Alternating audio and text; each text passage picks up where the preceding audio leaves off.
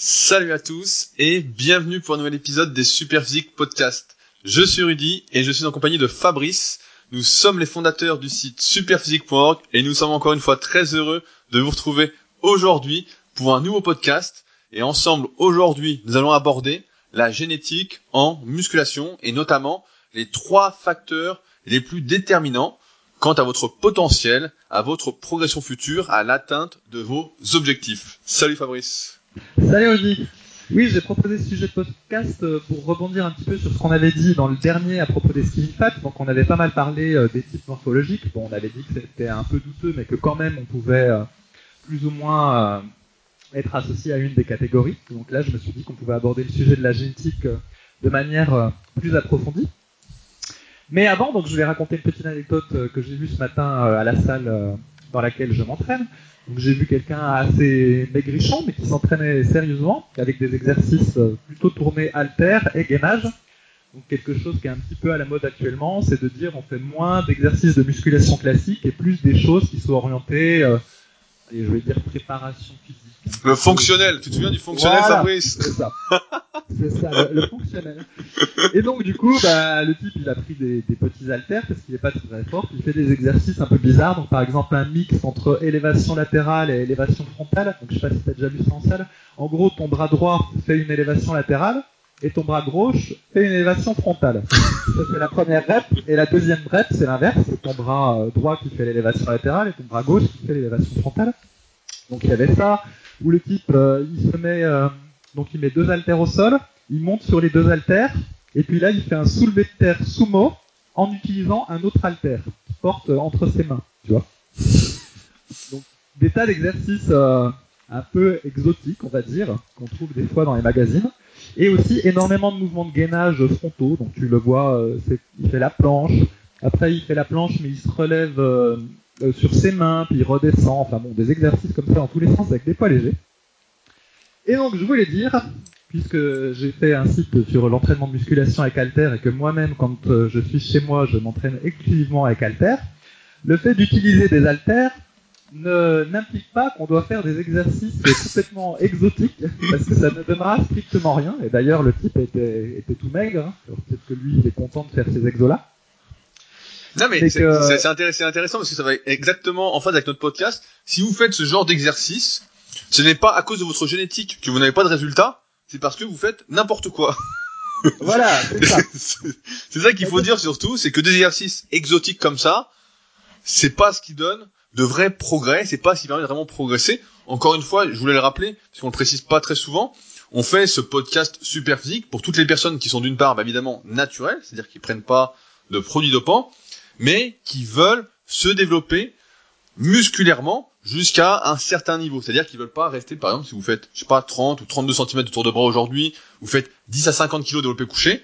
Nous, on fait ce podcast pour les personnes qui seraient dans ce cas et qui veulent arriver, qui visent 10 répétitions à 100 kg par exemple au développé couché, ou un niveau équivalent sur d'autres exercices, et qui veulent arriver autour de 40 de tour de bras, plus ou moins en fonction justement bah, de sa génétique.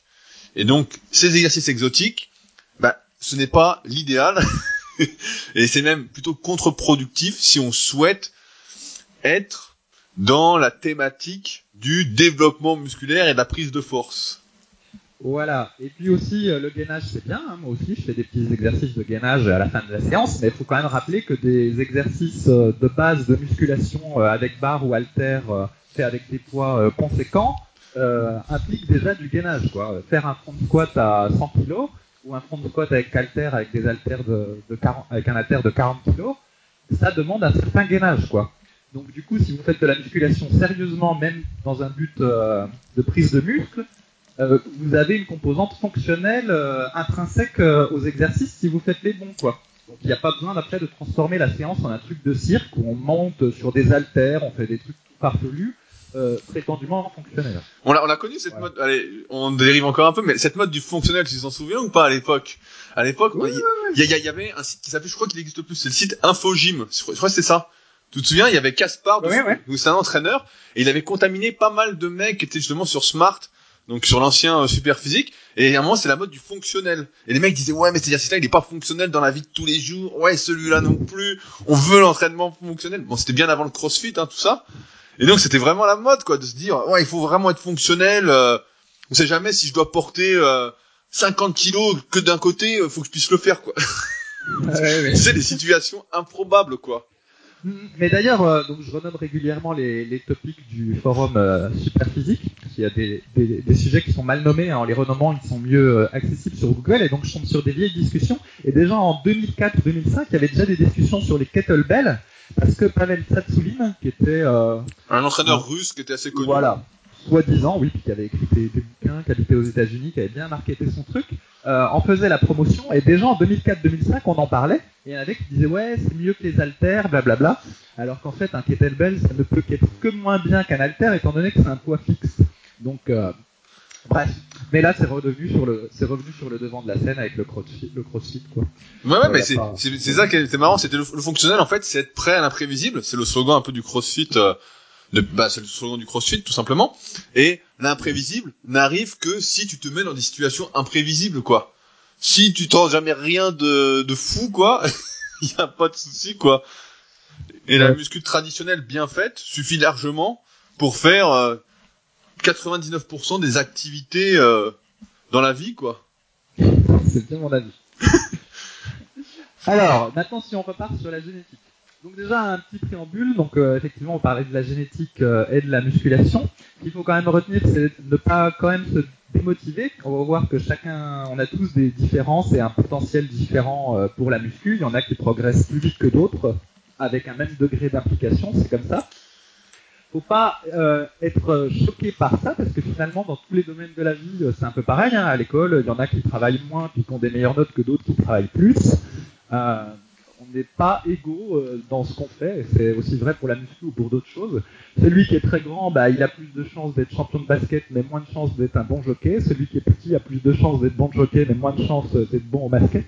Donc c'est comme ça, il faut retenir qu'on a tous des différences, des points forts, des points faibles, mais que néanmoins, il faut pas pour autant abandonner la muscu, parce que ce qui est sûr, c'est qu'en pratiquant la musculation ou du sport, on peut s'améliorer soi-même.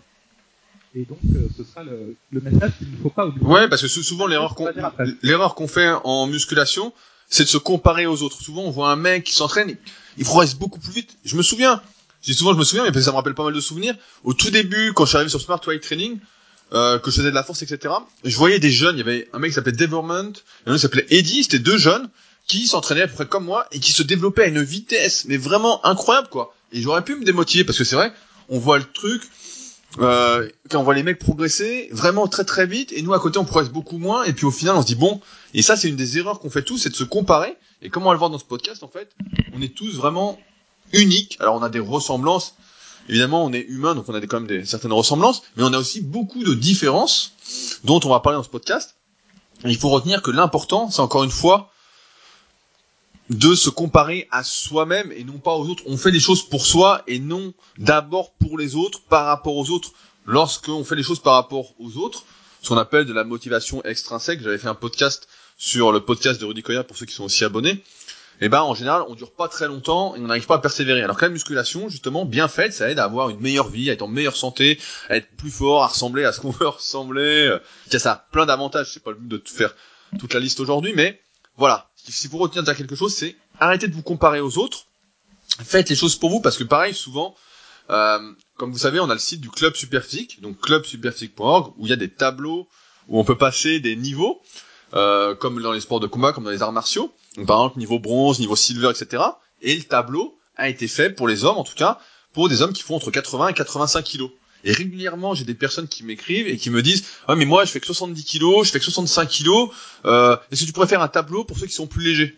Et en fait, c'est là l'erreur, c'est que le tableau, c'est juste une norme en fait, un, un repère. Et ça veut pas dire que tu dois atteindre le niveau légende ou le niveau Olympe. Ça veut juste dire voilà, là, je, par exemple dans un niveau bronze, je suis niveau bronze au développé et puis je suis pas au tirage, donc bah, bah je vais peut-être travailler un peu plus mes tirages ou peut-être que, comme on l'a dans ce podcast, par rapport à mon analyse morpho-anatomique, bah, je suis moins fait pour les tirages, donc forcément je suis meilleur là, etc. C'est plus un point de repère par rapport à soi et de motivation pour se fixer des objectifs par rapport à soi. Et les autres, qui sont meilleurs ou moins bons, ne sont là que pour nous aider à progresser.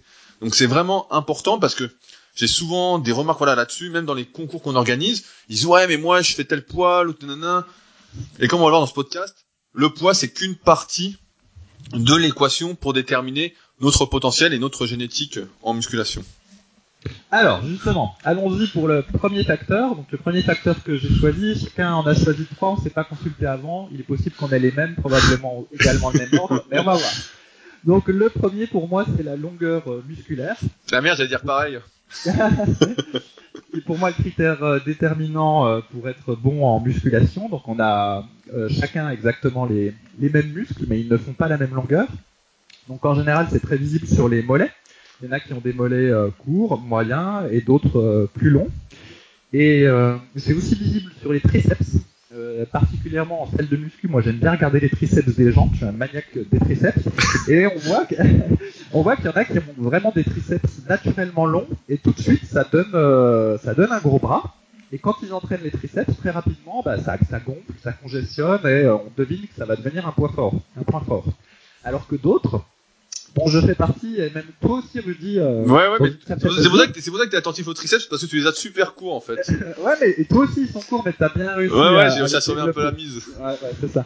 Alors que quand ils sont courts, et eh ben, euh, quoi qu'on fasse, le bras paraît toujours un, peu petit, spécialement en t-shirt, parce qu'en fait le t-shirt va jusqu'au niveau du triceps. Et euh, quand le triceps, quand le t-shirt s'arrête, et eh ben il n'y a plus de muscles en fait, le reste c'est du vide. Donc du coup quand on nous regarde de dos, nous qui avons plus de triceps, et qui, euh, qui avons un triceps court et qui sommes euh, en t-shirt, et eh ben on, voit rien en fait. On a l'impression que le, le muscle n'est pas là et comme de fait il est pas là.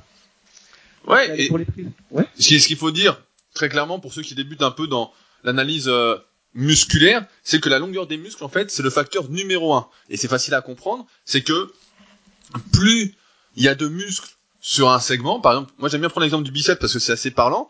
Si quand vous fléchissez le bras, votre biceps va, jusqu'à l'avant-bras, il n'y a aucun espace entre votre avant-bras et votre biceps, c'est facile de comprendre qu'il y a plus de muscles à développer, plus de potentiel, plus de fibres.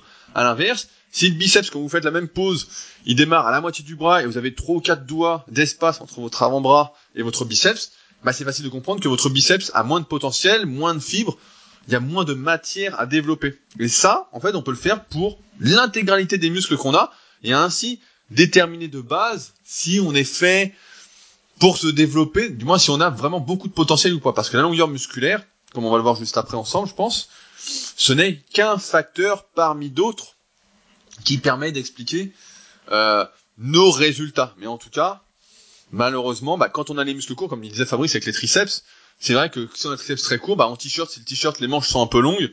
D'ailleurs, c'était la ruse. Moi, pendant longtemps, j'ai cherché des trucs comme ça, des t-shirts quand j'étais plus jeune, qui s'arrêtaient juste sous l'épaule.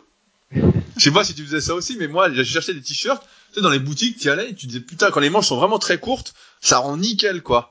Et dès que t'avais des manches un peu longues, bah putain, tu te mais t'as pas, t'as pas de bras, quoi. Je fais pareil. Je fais pareil.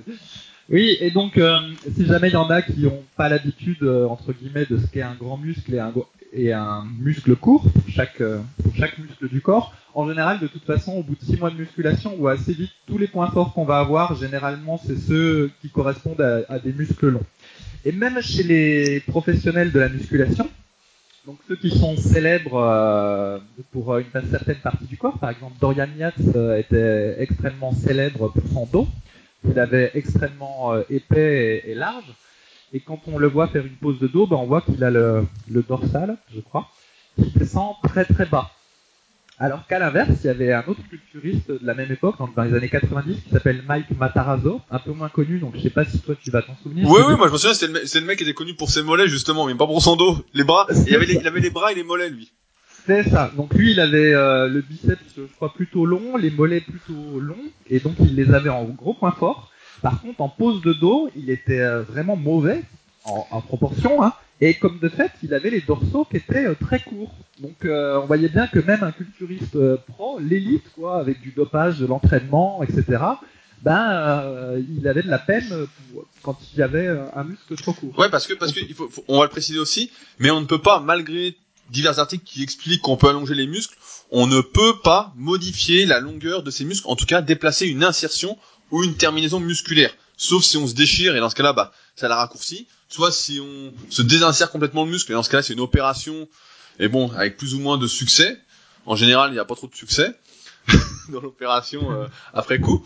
Mais euh, c'est vrai que souvent, ce qu'on voyait, en tout cas chez les meilleurs culturistes professionnels à l'époque qu'on regardait, c'est que les meilleurs, c'était ceux qui avaient le plus de muscles longs. Mais vraiment, euh, et tu vois, on t'a cité Mike Matarazzo, bah Mike Matarazzo, il a jamais, il a fait Olympia, mais il était toujours au chou. Il était surtout connu, lui, pour ses poses double biceps en tirant la langue. il tirait la langue sur les couvertures, c'est ce qu'il faisait. Et euh, il posait bien, il était dynamique et tout. Mais à côté, t'avais euh, un mec comme euh, Coleman. Coleman est arrivé juste après. Donc Ronnie Coleman, qui est maintenant en chaise roulante, hein. Mais euh, on en parlera dans notre podcast sur les méfaits de la musculation quand elle est mal faite, mais euh, quand on abuse. Et lui, il est arrivé et il avait pratiquement tout de long dans les muscles. Mais vraiment, euh, et donc forcément, bah, il y a eu un monde, quoi. Il y en a un qui a été 6 ou 7 fois Monsieur Olympia, puis l'autre qui a dû faire deux ou trois fois Monsieur Olympia. Et je crois qu'il a même fini avec des problèmes de rein, Matarazzo. Hein. Si, euh, je me souviens plus exactement, mais à l'époque, euh, je me souviens que ça n'a pas très très bien fini pour lui. Hein. Ouais, il est, il est décédé précocement. Bon, après, c'est toujours le problème. Des fois, ils ont des, on va dire, des, maladies. Ils ont quelque chose de sous-jacent et le, dopage accentue le, problème euh, initial. Donc, ça fait pas longtemps il- qu'il est décédé. Donc voilà, tout ça pour dire que la longueur du muscle, c'est le facteur euh, déterminant. Alors, la plupart d'entre nous, on va avoir des muscles euh, courts et des muscles longs. Les meilleurs auront quasiment tout de long. Euh, Arnold Schwarzenegger, par exemple, a quasiment tous ses muscles longs.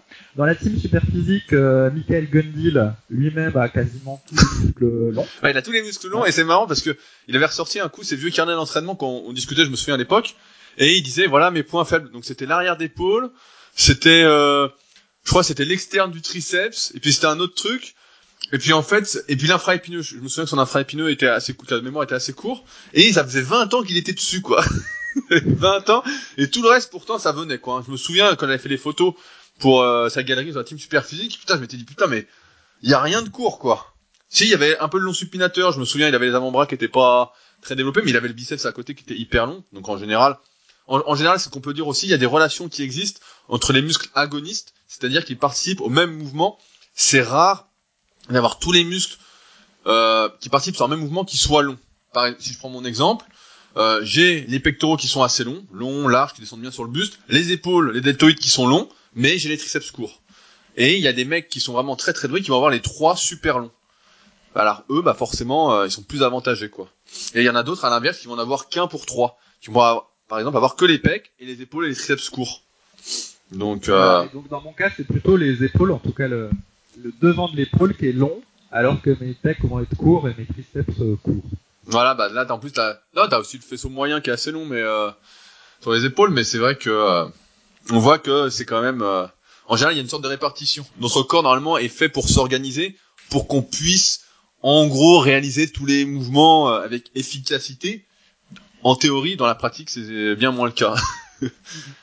Et donc du coup, pour la musculation, effectivement, avoir des muscles courts est, pénalisant. Et je vais poser la question, en préparation physique, par contre, est-ce que c'est vrai? Alors toi, tu t'y connais plus que moi, mais est-ce que pour être un bon sportif euh, explosif, est-ce que c'est pertinent d'avoir les muscles longs ou pas? Non, mais moi je tu vois par exemple en athlétisme, souvent, moi j'aime bien cet exemple-là. Euh, et j'ai même un autre exemple. J'en ai deux, deux en, en. Euh, je commence par le premier. Donc les sprinteurs. On a tous vu les sprinteurs à la télé. La plupart euh, sont soit africains, soit originaires des îles, etc. Euh, et ils ont pas de mollets les mecs. Ils ont les mêmes mollets que moi. ils ont les mêmes mollets. Il y a même d'ailleurs un super documentaire si vous l'avez pas vu. Ça me fait penser euh, que vous pouvez retrouver sur YouTube qui s'appelait Secret d'athlète, je crois, avec Asafa Powell, donc le Jamaïcain et euh, un concurrent japonais. J'ai oublié le nom. Il y, a, a quelques années le documentaire, mais il est super intéressant. Donc vous pouvez le retrouver sur YouTube. Enfin bon. Et on voit que ils ont pas de mollets, mais ça les empêche pas d'être rapides en fait. Ça ne change rien. Et j'aurais même tendance à dire, d'expérience, que les muscles courts sont des muscles forts. Si je prends mon exemple, par exemple, euh, je sais pas si tu te souviens que ce, que ce que je faisais au triceps à un bras aux extensions nuques, même si c'était triché, bah j'étais super fort. Et au mollet, qui est également un point faible, bah je suis aussi euh, super fort quoi. C'est vraiment les muscles où je suis fort, donc je pense que pour la préparation physique, ça n'importe pas spécialement. Il y a d'autres choses qui sont euh, plus déterminantes que la longueur musculaire. Et la deuxième chose que j'avais vue, c'était sur, euh, pareil, les athlètes euh, sur les courses de demi-fond, de fond et de plus longue distance. Et c'était toujours sur les mollets. Et ça disait que justement, comme ils avaient les muscles courts, qui se développaient pas trop, etc., ils avaient moins de potentiel, et ben en fait, ça faisait consommer moins d'énergie, moins d'oxygène, et donc que bah, ils étaient euh, moins à court de carburant, en simplifiant, euh, sur les longues distances. donc c'était plutôt un avantage aussi, quoi. ouais, ouais. Bah, après, faut pas non plus tout avoir de court. On voit les sprinters souvent qu'on les quadriceps vraiment longs, les fessiers très très longs. Hein. Donc euh, là, je simplifie au mollet, mais parce que encore une fois, une performance sportive, ce n'est pas juste une longueur musculaire, comme on va le voir juste après. Euh, la longueur du muscle, c'est bien sur le développement local, mais sur une performance aussi locale, par exemple, si on fait un curl pour les biceps et qu'on a le biceps long ou court, bah forcément que ça va jouer. Si on a le biceps court, on va être moins fort. Maintenant, sur des mouvements par exemple de traction où il y a plus de muscles en jeu, bah, c'est un ensemble de muscles et sans doute le deuxième facteur qu'on va avoir en commun qui sont plus déterminants pour la performance. Ok, alors justement, allons vers le deuxième facteur. Donc tu me mets la pression si on n'a pas le même. Donc moi j'aurais mis euh, la longueur euh, osseuse. Ouais, bah c'est ce que j'aurais mis. C'est ce que j'aurais mis aussi. Donc bah, c'est exactement euh, comme les muscles. Donc on va avoir des, des, des membres ou le tronc ou les cuisses qui vont être plus ou moins longs.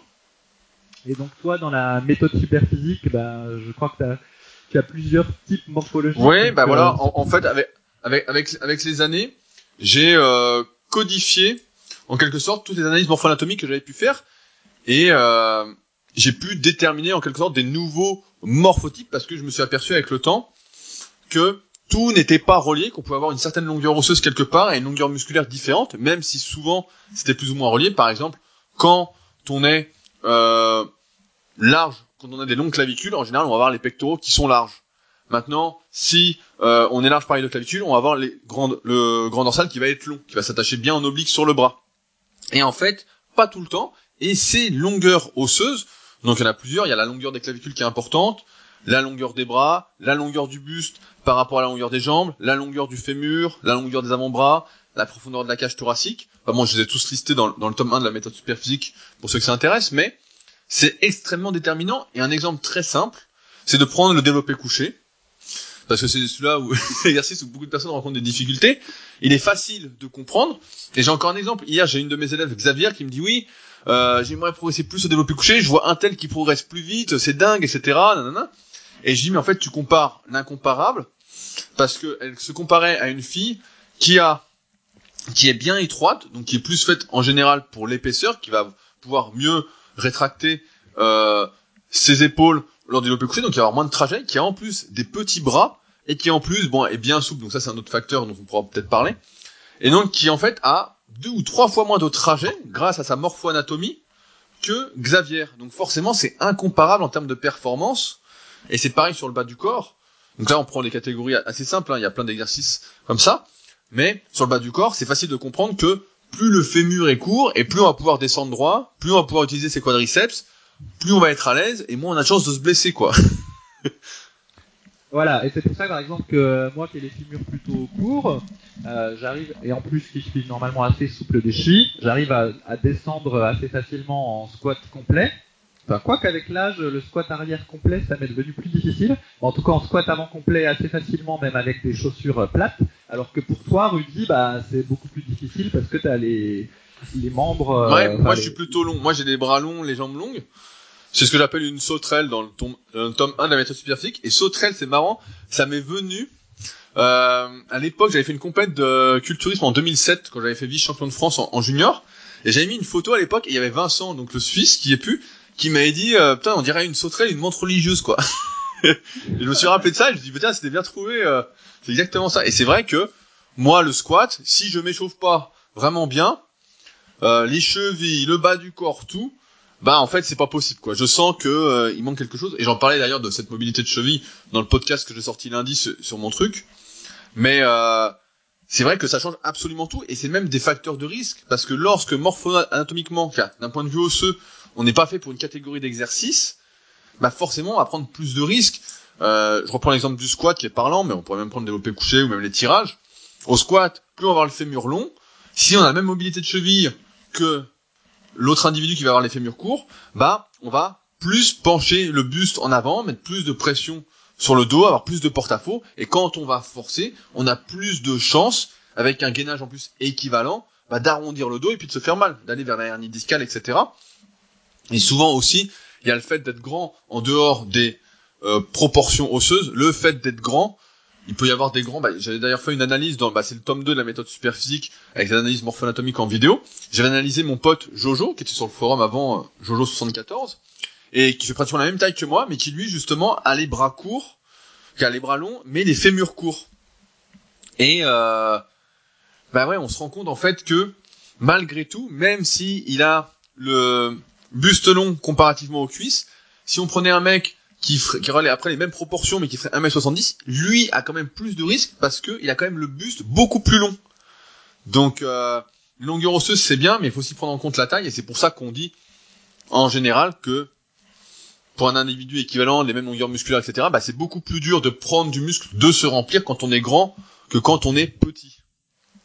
Et d'autant plus euh, facile de se blesser, je finis vite fait, d'autant plus facile de se blesser lorsqu'on est grand, même si en proportion, on a un physique euh, petit. Tout à fait. Et sur les forums superphysiques, on avait quelqu'un qui s'appelait Quentin, qui est un pote à toi, qui lui est quelqu'un de très, de mémoire, hein, plutôt trapu, avec une très grosse cage thoracique. ah oui, oui. Donc je crois que tu le classerais peut-être dans les dinosaures, si je me souviens. Ouais, bah en tout cas, je- du, du haut du corps, le bas, je me souviens plus trop.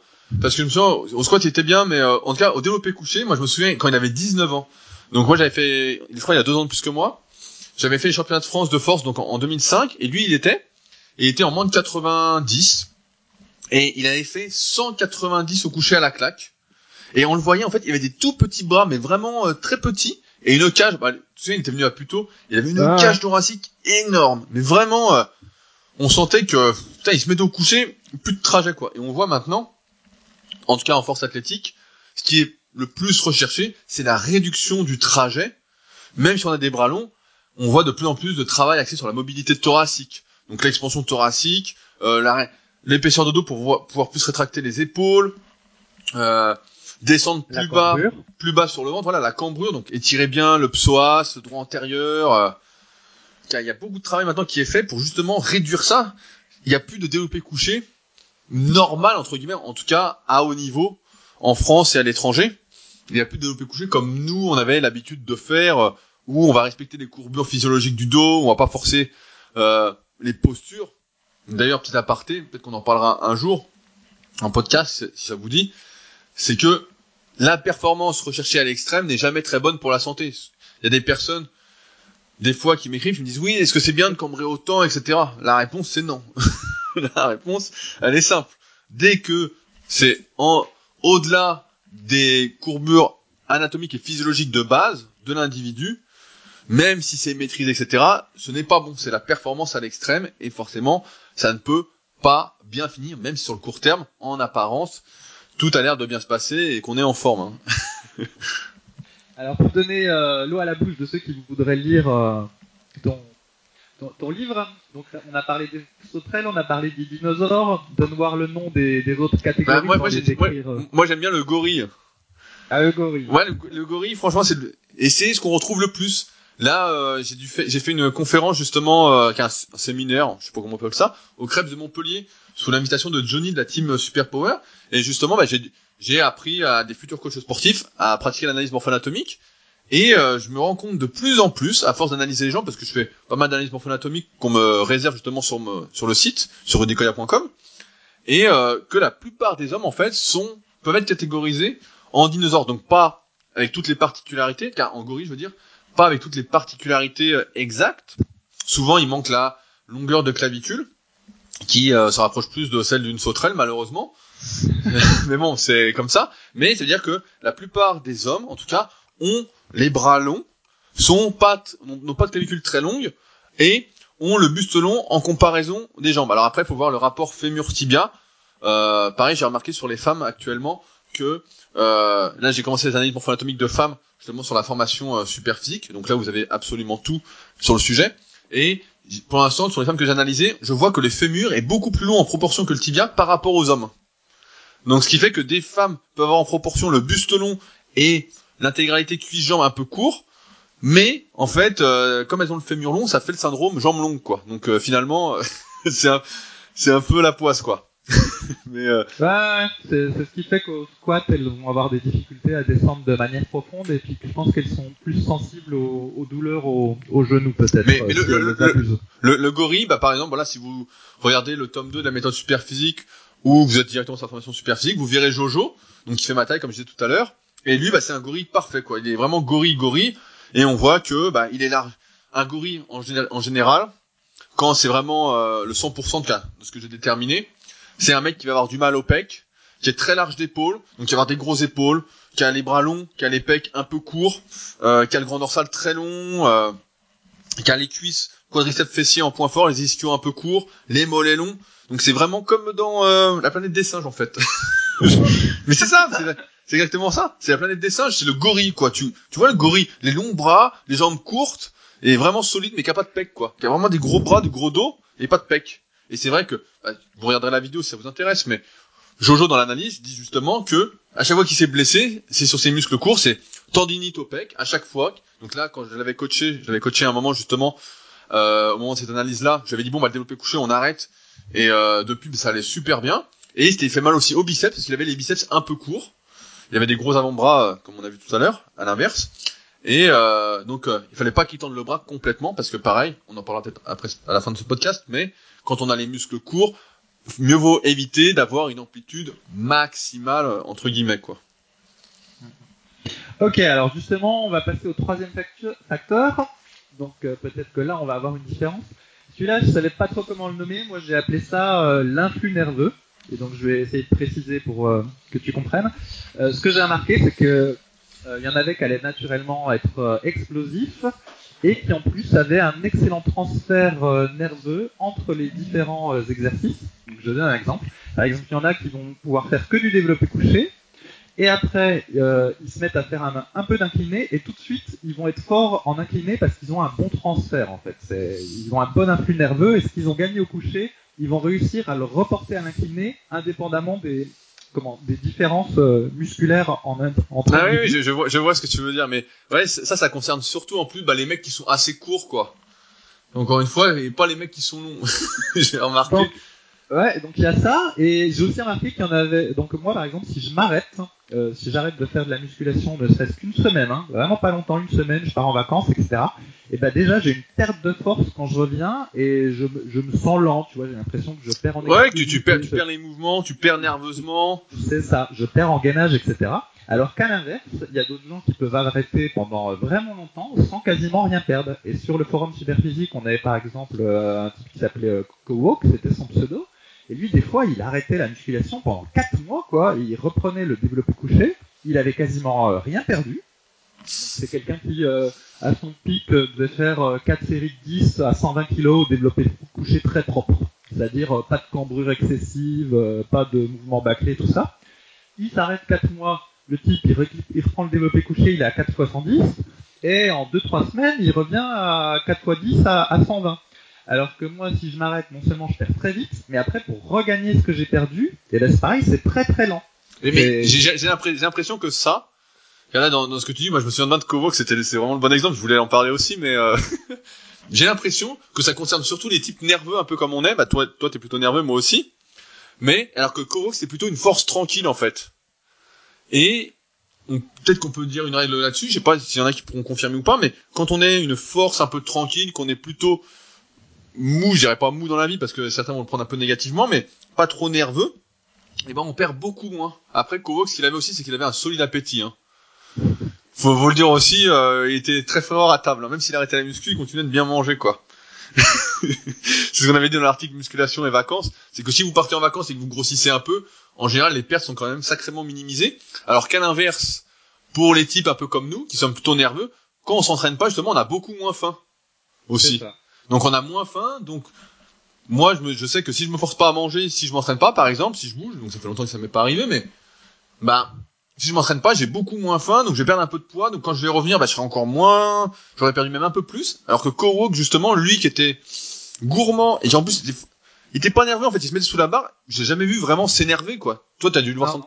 c'est une peut-être parce qu'il s'entraînait avec toi à un moment, je me souviens chez toi. Ouais, bah, j'ai vu, euh, j'ai vu s'entraîner, il s'énervait jamais, il allait jamais à l'échec et pourtant il progressait euh, plus vite que moi, il était beaucoup plus fort que moi, quoi. Ouais. Non, mais c'est vrai que c'est un bon, un bon facteur. Moi, c'est un truc que justement, je suis en train de développer quand je vais aborder les cycles de progression euh, sur euh, bah, la formation super physique, parce que j'ai remarqué qu'en fonction du caractère de l'individu, bah, euh, les cycles de progression ne devaient pas être tout à fait les mêmes. Quoi. Il y a des personnes qui réussissaient mieux.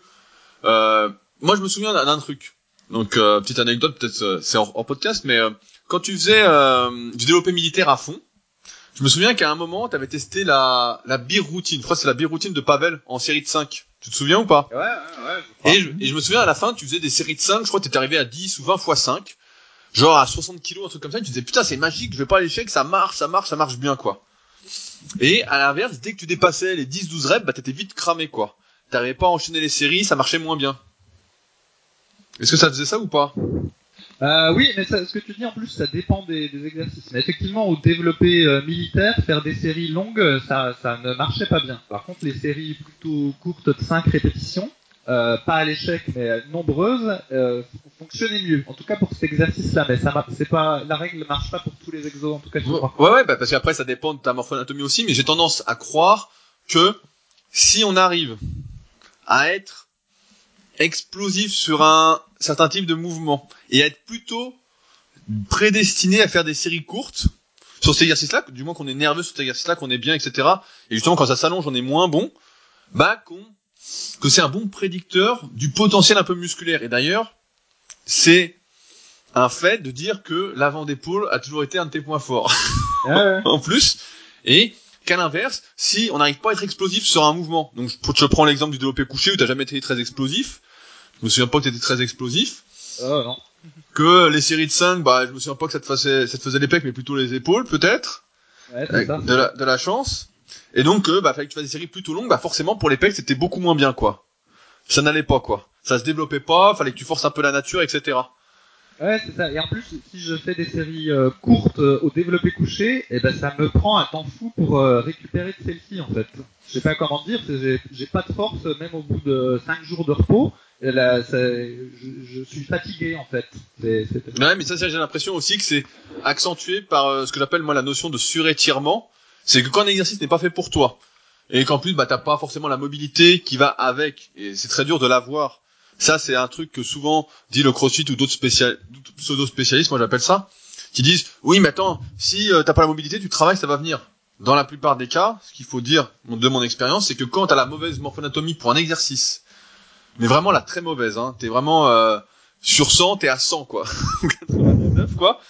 T'auras beau travailler ta mobilité autant que tu veux, il y a un moment, le mouvement, de toute façon, t'es pas fait pour, donc faut pas le faire. Et si tu le fais, que tu insistes, ce qui va se passer, c'est que tu vas avoir donc des mauvaises courbatures. Donc, je refais pas un point là-dessus. Pour ceux que ça intéresse, on en, on en reparlera. Il y a un article sur mon site à ce sujet-là, mais c'est- des courbatures aux insertions. Voilà. voilà, en rapide. Et donc, quand tu fais cet exercice-là, t'as des mauvaises courbatures, et donc, en fait, tu récupères pas. C'est comme si, euh, donc tout, tout convergeait pour te dire, Fabrice, ne fais pas cet exercice-là.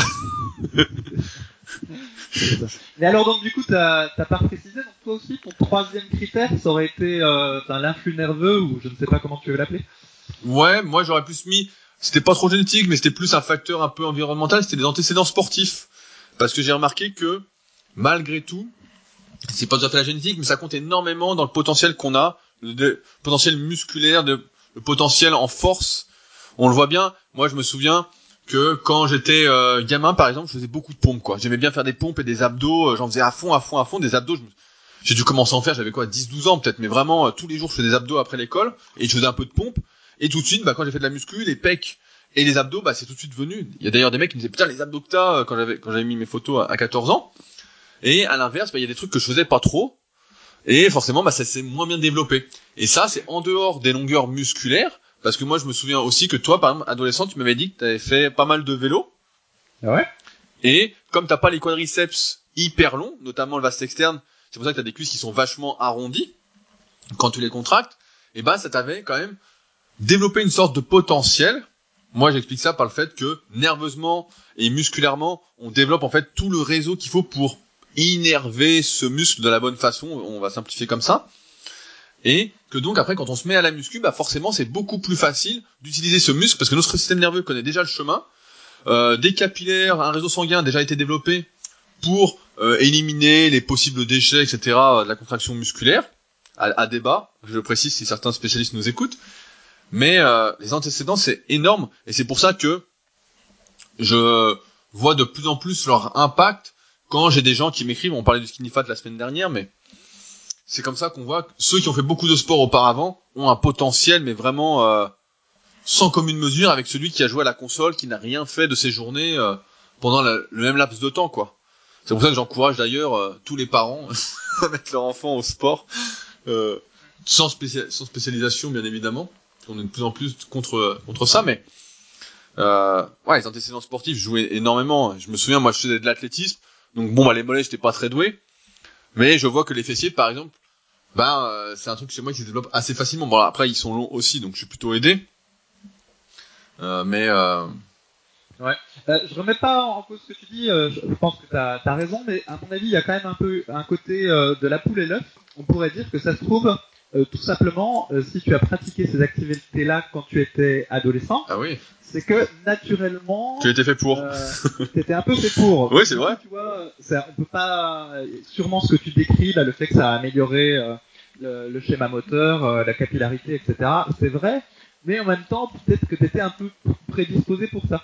Et euh, si je prends mon exemple, alors tu le croiras euh, si tu veux ou pas, mais quand j'ai commencé la musculation, très rapidement, je me suis mis à faire du squat en utilisant un banc à développer couché euh, comme repose-barre. Je me souviens de la photo. C'est ça. Et donc, par exemple, à 16 ans, je faisais aussi de la course à pied. Et ce que j'aimais bien, c'est un peu ridicule, mais c'est euh, faire du squat juste avant d'aller courir, courir en short, et comme ça avoir des très belles cuisses à montrer euh, en allant courir. Mais bon, toujours est-il que je me souviens que quand je devais avoir 16 ans, je faisais 10 séries de 10 à 50 kg au squat complet, avec 2-3 euh, minutes de pause entre chaque, et après j'allais courir 5 km. Donc c'était peut-être pas musculairement le mieux qu'il fallait faire, mais en tout cas c'est ce que je faisais. Et la question c'est de se dire, est-ce que c'est ça qui a fait que par la suite j'ai eu des facilités à développer des cuisses, même sans mettre des charges très importantes ou est-ce que naturellement, en fait, ma morphologie m'a fait euh, que euh, j'ai fait du squat je me suis dit c'est pas mal ça, j'ai continué, ah tu vois, ça fait un genre de, de, cercle vertueux. Donc du coup, on, enfin, le sport qu'on pratique a sûrement une importance, mais en même temps peut-être qu'on le pratique. Oui, oui c'est vrai qu'on se dirige vers ce point on est doué.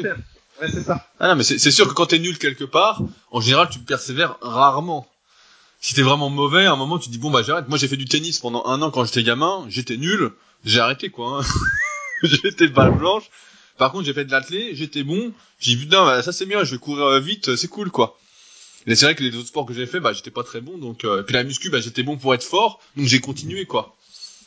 C'est vrai aussi. Non mais après c'est toujours pareil, il y a des relations qui se font où ça commence, ça commence pas. Moi je pense que ça a une influence en tout cas pour les avantages qu'on a cités, mais et que ça joue quand même énormément. Si tu fais rien, on voit de plus en plus de gens qui font rien et ça donne des skinny fats avec très peu de potentiel.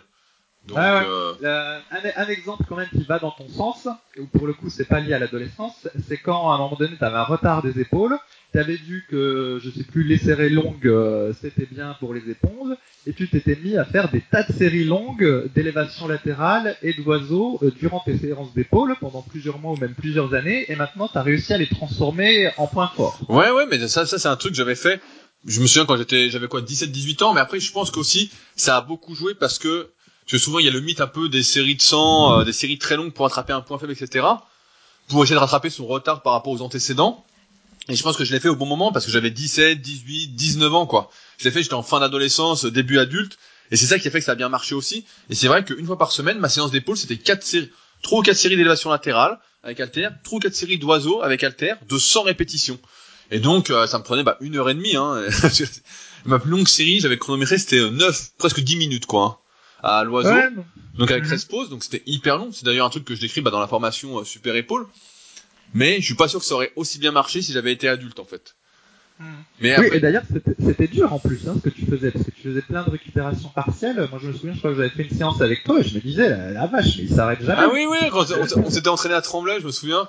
Ouais, ouais, on était à Tremblay et je me souviens, t'étais venu, putain, tu dis putain, ça s'arrête pas. Et c'est vrai, mais en fait, euh, mon, mon repère à l'époque c'était de mettre euh, moins de 5 minutes pour faire les 100 reps. Si j'y arrivais, je montais le poids.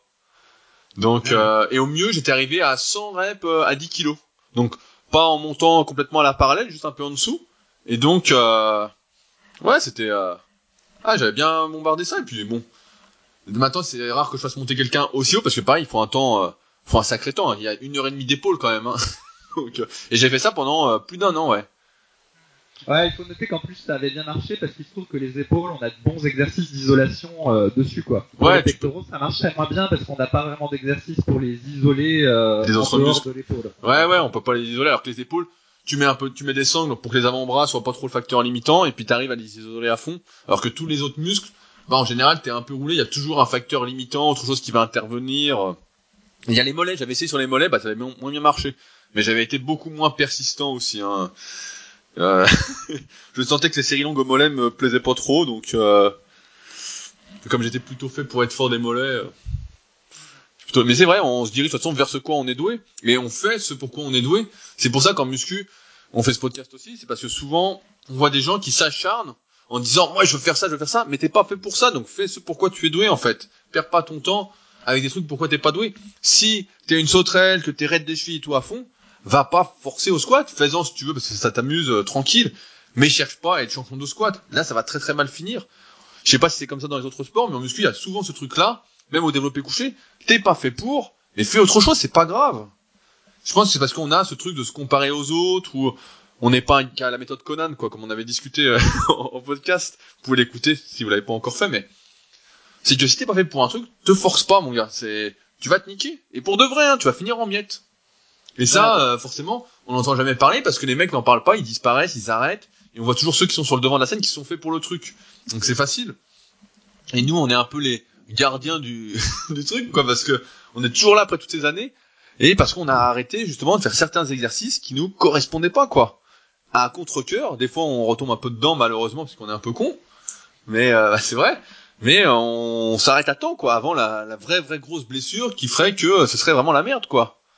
C'est. Ben justement, ben c'était un peu la, quatrième partie du podcast, mais on l'a pas mal évoqué. L'idée, c'était de voir euh, dans quelle mesure ces facteurs-là pouvaient influencer sur l'entraînement. Après, il faut pas non plus trop exagérer. Quand on est débutant, euh, il faut pas négliger plein d'exercices euh, intéressants sous prétexte qu'on n'aurait pas la morphologie pour. Donc normalement, la plupart des débutants doivent quand même être capables de faire du développé couché euh, avec la barre, éventuellement en réduisant un petit peu l'amplitude. Après, euh, Non, mais ça, ça, c'est un truc Voilà. intéressant parce que moi justement bah, dans la formation super physique, donc où on vous retrouvez bah, justement le tome 2 de la méthode super physique et puis d'autres choses sur l'analyse morphoatomique et comment faire son programme justement par rapport à ça. Et à un moment, j'ai fait une vidéo justement pour expliquer que fallait pas faire son analyse morpho-anatomique dès le début. Parce que pareil, il y a des gens un peu qui psychotent qui vont acheter le tome 1 de la méthode super physique, qui vont dire ah merde j'ai le biceps court, faut que je m'arrête à 90 parce qu'il est vraiment très court quand je fais les curls. Faut pas que je descende jusqu'en bas. Et en fait, pas du tout. Les bases quand on débute, c'est les mêmes pour tous. C'est on apprend à faire ces exercices correctement avec une bonne amplitude, sans réduction d'amplitude, etc. Et quand on va commencer à progresser, on va commencer à devenir fort, c'est là qu'il va falloir faire son analyse morpho-anatomique en détail et adapter véritablement son entraînement par rapport à soi. Au début, ça n'a pas d'intérêt, c'est même une perte de temps de se compliquer avec tout ça. Au début, vous devez faire, comme disait Fabrice, du développé couché, sans aucun souci, vous aurez pas de problème en fait. Il y aura pas de. Souvent, euh, c'est aussi ça le, la le malheur d'Internet, c'est qu'il y a tellement d'informations qu'on sait plus trop où donner de la tête. Mais si vous débutez, vous prenez un programme sur Superphysique, ils sont gratuits, rubrique débutant, euh, programme débutant, programme intermédiaire, et vous suivez. Et progressivement, c'est là que ça va être intéressant d'aller plus loin, en faisant bah, vos analyses, en euh, étudiant ce pourquoi vous êtes fait, ce pourquoi vous n'êtes pas fait, et vous dire voilà, là je peux prendre peut-être plus de risques parce que je suis fait pour, donc j'ai moins de chances de me faire mal, j'ai plus de potentiel, et là bah, j'en ai un peu moins, donc peut-être que je vais me contenter de mon niveau actuel, peut-être changer d'exercice carrément, parce que je sais pas me contenter, ça se discute aussi, mais euh, c'est quelque chose qui vient progressivement, on peut pas personnaliser. D'ailleurs, quand un débutant vient me voir pour que je le coach, donc je fais des suivis à distance comme vous le savez, bah, son premier programme que je lui fais, c'est un programme très général, hein, très générique. Et progressivement, s'il reste avec moi plusieurs années, bah, à la fin, on va arriver à un programme unique, vraiment fait pour lui. Mais au début, c'est très générique. Alors après, bah, je vais personnaliser les cycles de progression. Tout va se faire, en fait, très progressivement. Et ça, faut le dire parce qu'il y en a beaucoup qui sont là, disent, ah, je vais faire mon analyse, je vais modifier mon entraînement, euh, tout faire, etc. En fait, ça va se faire, ouais, vraiment très, avec le temps, sur le moyen terme, sur le long terme. Au début, euh, au début, t'as pas de biceps, t'as pas de biceps en fait. Court, long, ça n'existe pas. C'est, euh, j'ai pas de biceps. Alors ouais, il est un peu plus court, il est un peu plus long, mais euh, fais du curl incliné. Et puis tu vas vite sentir euh, au bout d'un an, quand tu mettras peut-être 10 ou 12 kilos, si ça va ou si ça va pas, quoi. Mais d'ici là, euh, il a fallu que tu apprennes à utiliser tes biceps, à avoir la bonne technique. et ça, déjà, bah, ça va prendre déjà plusieurs mois euh, tranquillement, quoi. Eh ben écoute, euh, ça me semble très bien. Je sais pas, rien à ajouter. Euh, rien à ajouter. Bon, voilà, faites ce pourquoi vous êtes doué et ne vous acharnez pas sur le destin. c'est vraiment important pour pas finir en miettes. Sinon, vous ne serez plus là pour nous écouter dans 20 ans quand on sera encore là. Hein euh, alors, pour euh, conclure ce podcast, je voulais commencer tout de suite. Euh, la semaine dernière, on était à 99 commentaires et je vous avais dit qui serait le centième. Et en fait, vous avez été hyper productif parce que il y a eu sept personnes qui ont rajouté des commentaires sur le podcast. Ce qui nous a amené, et ce, que j'ai annoncé à Fabrice au début de ce podcast, que nous sommes 17e sur l'application podcast de Apple dans la catégorie sport et loisirs. Donc c'est énorme. J'ai regardé, on est devant des podcasts qui sont vraiment très cash. Je croyais qu'ils étaient beaucoup plus gros que nous. Donc euh, on est vraiment en train de faire quelque chose ensemble. Là, on avance. Euh, c'est euh, j'aurais pas cru qu'on serait 17e en fait, donc c'est plutôt une bonne surprise. Et donc je tenais à remercier bah, les 106 personnes, et Fabrice se joint à moi bien évidemment, qui ont laissé un commentaire, une note de 5 étoiles sur ce podcast, qui nous encourage, qui en parlent autour d'eux, parce que c'est d'abord, c'est vous, notre meilleur pub, c'est vous qui transmettez ce podcast à vos amis, aux personnes qui pourront en avoir besoin. Et on remercie d'avance ceux qui vont prendre le temps d'aller laisser bah, justement cette note de 5 étoiles et un petit commentaire sur ce podcast. C'est vraiment aujourd'hui ce qui va changer la donne, ce qui va faire que ce podcast va pouvoir prendre de l'ampleur, qu'on va pouvoir faire de plus en plus de choses, qu'on va prendre de plus en plus de temps pour ces podcasts et vous délivrer, bah, j'espère, des informations euh, correctes et intéressantes pour vous aider à progresser. Donc voilà, merci vraiment beaucoup. Là, euh, je m'attendais pas qu'on soit à 17ème et qu'on ait 106 commentaires d'un coup, mais euh, je pense qu'on est bien parti. Euh, on est bien parti. Je pense qu'on va faire mieux. sur ce, on vous laisse comme d'habitude avec plusieurs liens sous le podcast. Je vous redis pas quoi, mais il y a tout ce qu'il faut pour aller plus loin sur l'analyse morpho-anatomique, pour faire son analyse, la formation super physique, le site de Fabrice, etc. Enfin bon, tout est sous le podcast. S'il y en a qui voulaient, qui voudraient aller plus loin sur cette thématique de la génétique et de la musculation et déterminer, bah voilà, s'ils sont, pourquoi ils sont faits, pourquoi ils sont pas faits, tout en sachant que de toute façon, le choix de faire ou de ne pas faire vous appartient au final. En attendant, nous on se retrouve donc la semaine prochaine pour un nouveau podcast. Salut. À la semaine prochaine. Salut.